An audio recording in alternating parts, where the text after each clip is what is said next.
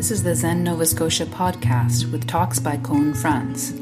If you would like to support and be part of our community, you can start by visiting zennovascotia.com.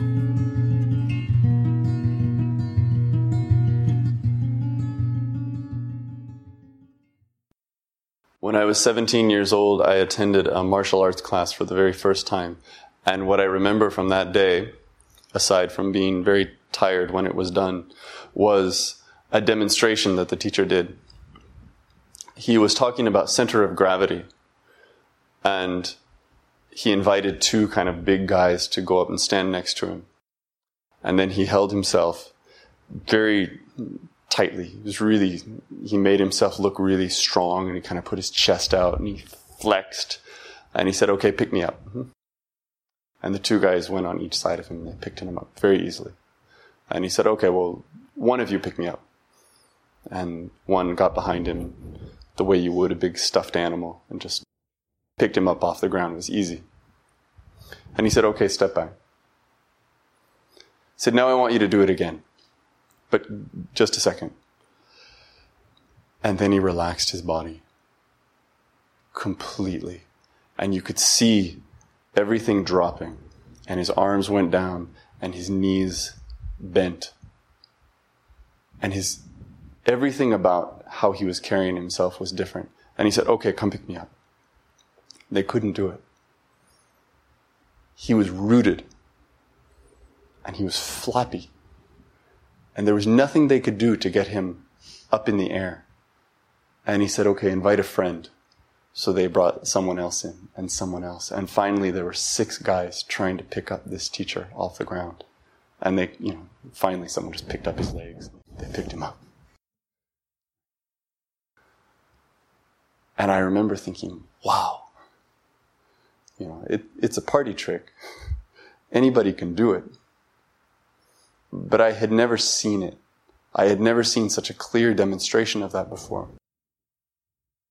And I've thought about it a lot. And I've been, been thinking about it this week as we've approached tonight. Because tonight we reach the 10th paramita uh, in the, the Theravadan list of 10. That doesn't mean we've hit all of them, but we've hit that, the end of that list. And the tenth is uh, upekkha, which is usually translated as equanimity. And this center of gravity is relevant.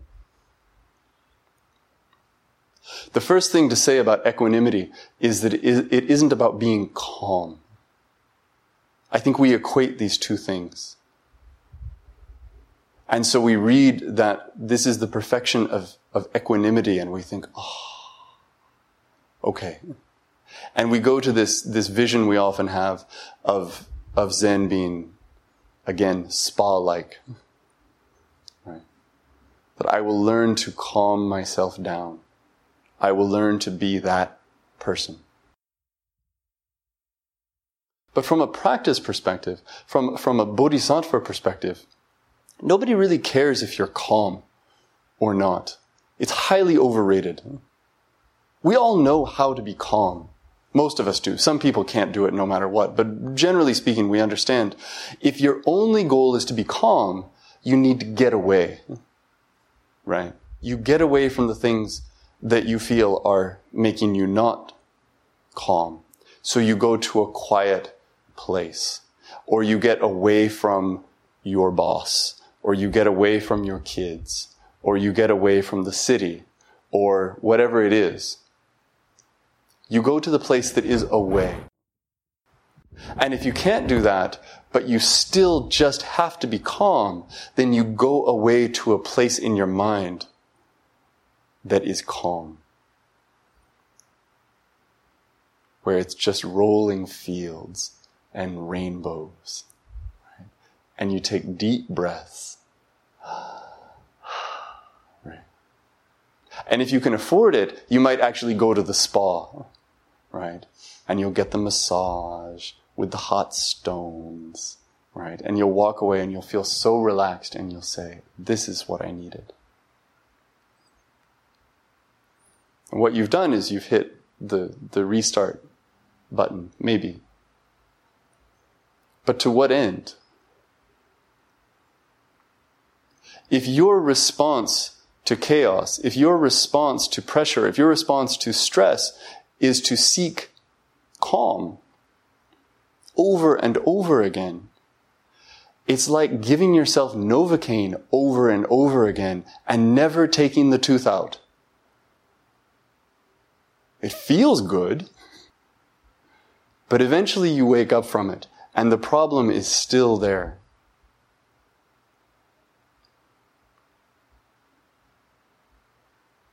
Sometimes a symptom of equanimity is calm, but it's a side effect.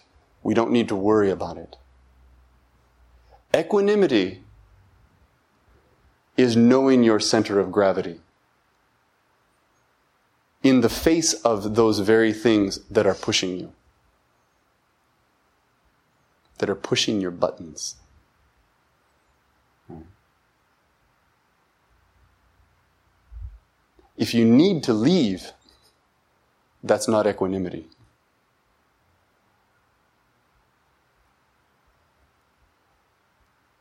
Now, it's important, I think, to recognize that sometimes you need to leave. Because sometimes you may find that you're about to be unskillful. Right? You've been pushed too far. You've, you've gone too far chasing your own anxiety. And you realize that if you don't get out of the room, you're going to say something you regret, or you're going to do something you regret. Something is going to capsize. In that moment, by all means, leave and try to be calm and start over. Being calm is not the problem.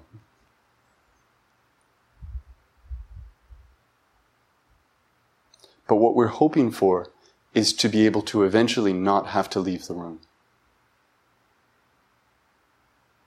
Not because we're perpetually calm. Not because we're cold inside, which is what we might also associate with equanimity, right? That we're observers all the time. So the world is happening and someone's talking to me. And yes, I hear what's being said, but I don't feel it because I have this, this state that I'm in and I carry it everywhere I go all the time. I'm in, it's like walking around with a fishbowl over your head, right? You're breathing your own oxygen. That's not equanimity either. That's actually a real danger. And it's a real danger within this practice because we can start to recognize different states and some of them can be very attractive and we can think, oh, I felt this way while I was sitting. It would be great to feel that way all the time. Maybe I can just, maybe I can make that portable.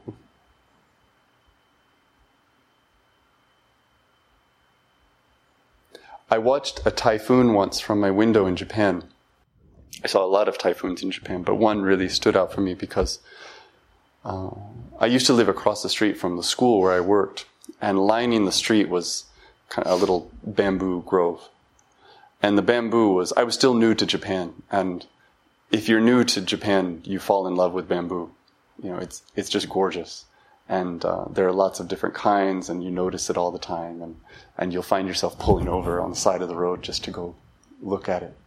And there was this beautiful bamboo that lined the street and it was it was about this big around, you know, really, uh, really thick.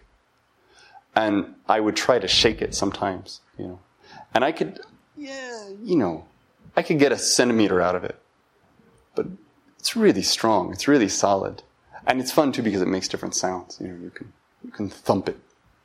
So I really enjoyed it. Well, this typhoon came and it was my first real storm in Japan. It was incredible, and it, I couldn't hear anything You know, I, I, I, couldn't hear myself think inside my house. And everything was shuttered. And, and at one point I thought, I have to see what this looks like. And I threw open a window. And all of that bamboo was lying horizontal from the wind. And I thought, oh my gosh, you know, what an incredibly strong storm. And then an hour later, when it was all done, I opened the window again and it was all standing upright. And I thought, oh my gosh, that's really strong bamboo.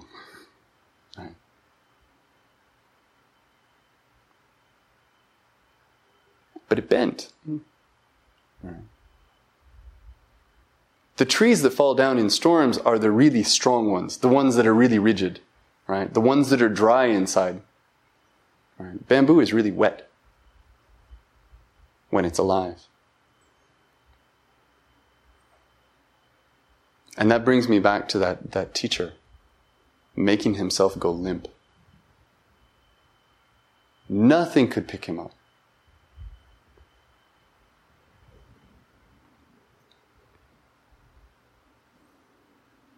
So I think about equanimity and I think about center of gravity. What is your center of gravity? Where is it that you you position yourself in the world?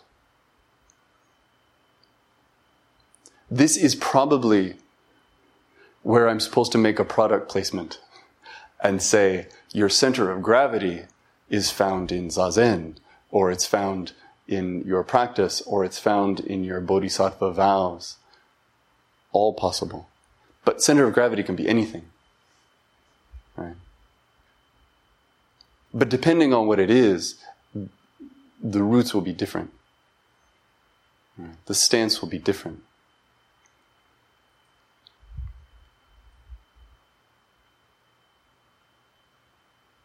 We can always be asking ourselves, where is that for me? What is the center for me? And is that is that something that has integrity? Is that something that I can feel even when I lose sight of everything else?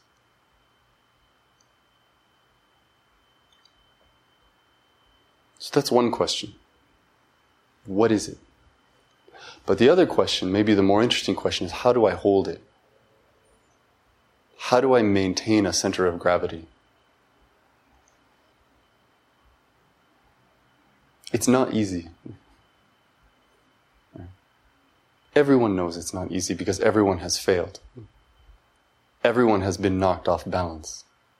Everyone has been knocked off balance by something that they thought wouldn't knock them off balance. Everything, everyone has been knocked off balance by something that before and after they can see as being very, very small.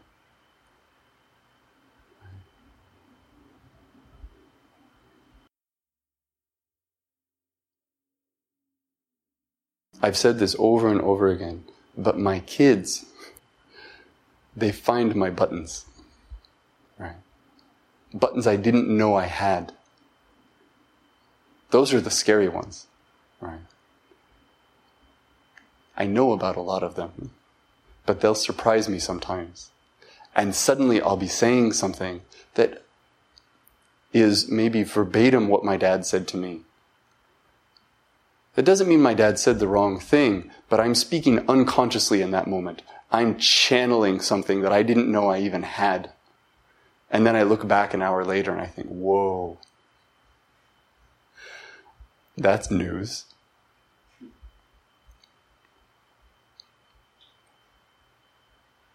How do we hold something? I think what I keep coming back to as I keep coming back to this issue of of going soft. There are many faiths that ask you to hold a center of gravity that is rigid. Right? so that when life comes at you, when something gets you down, you have beliefs, right? Or you have a line of faith that you hold to, and that's supposed to keep you strong, right? You contract around that.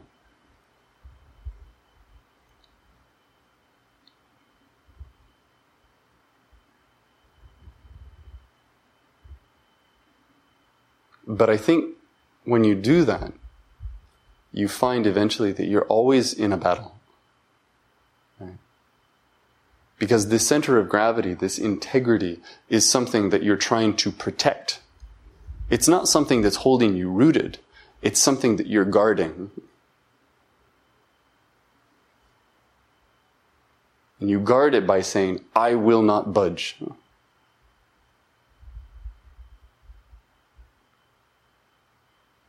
I think eventually you crack.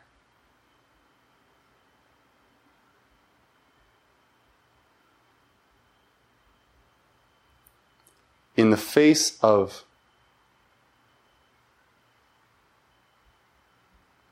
something that seems to threaten our peace of mind. I think one of the most powerful things we can do is to bend a little bit.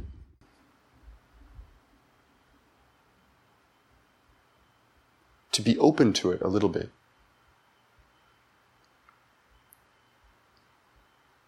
To be a little open to the possibility that we're not 100% right.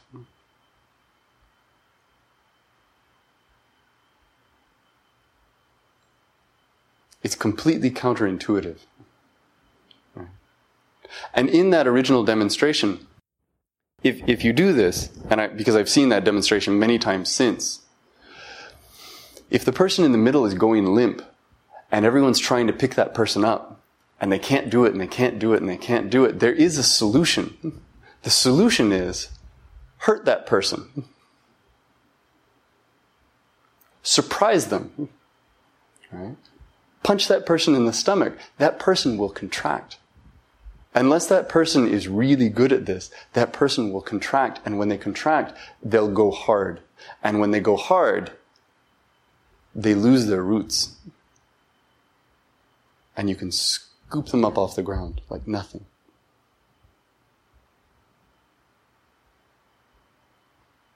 I've said before that one of my teachers says that, that basically practice is doing the opposite of what normal people would do. Right? This is an example of that.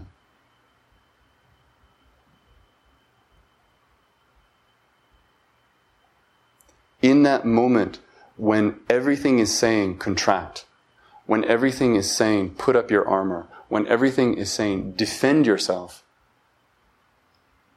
to get softer is the hardest thing.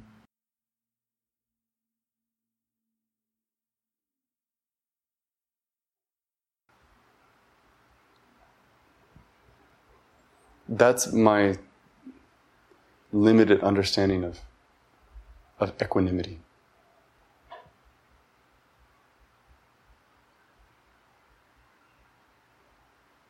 Like all of this, I don't think it necessarily feels so good. Hmm? We wish it would. But the purpose is not the experience of it. The purpose is the skillfulness that it brings forth. Always. And so, whether or not you feel calm and whether or not you feel that you're riding the storm in the way that you want to is really secondary.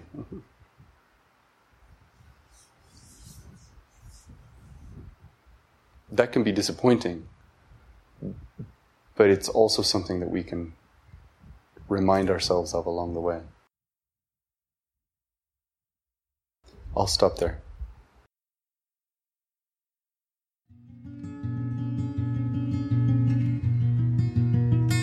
For more information about Zen, our practice, and how you can support and take part in our community, please visit zennovascotia.com.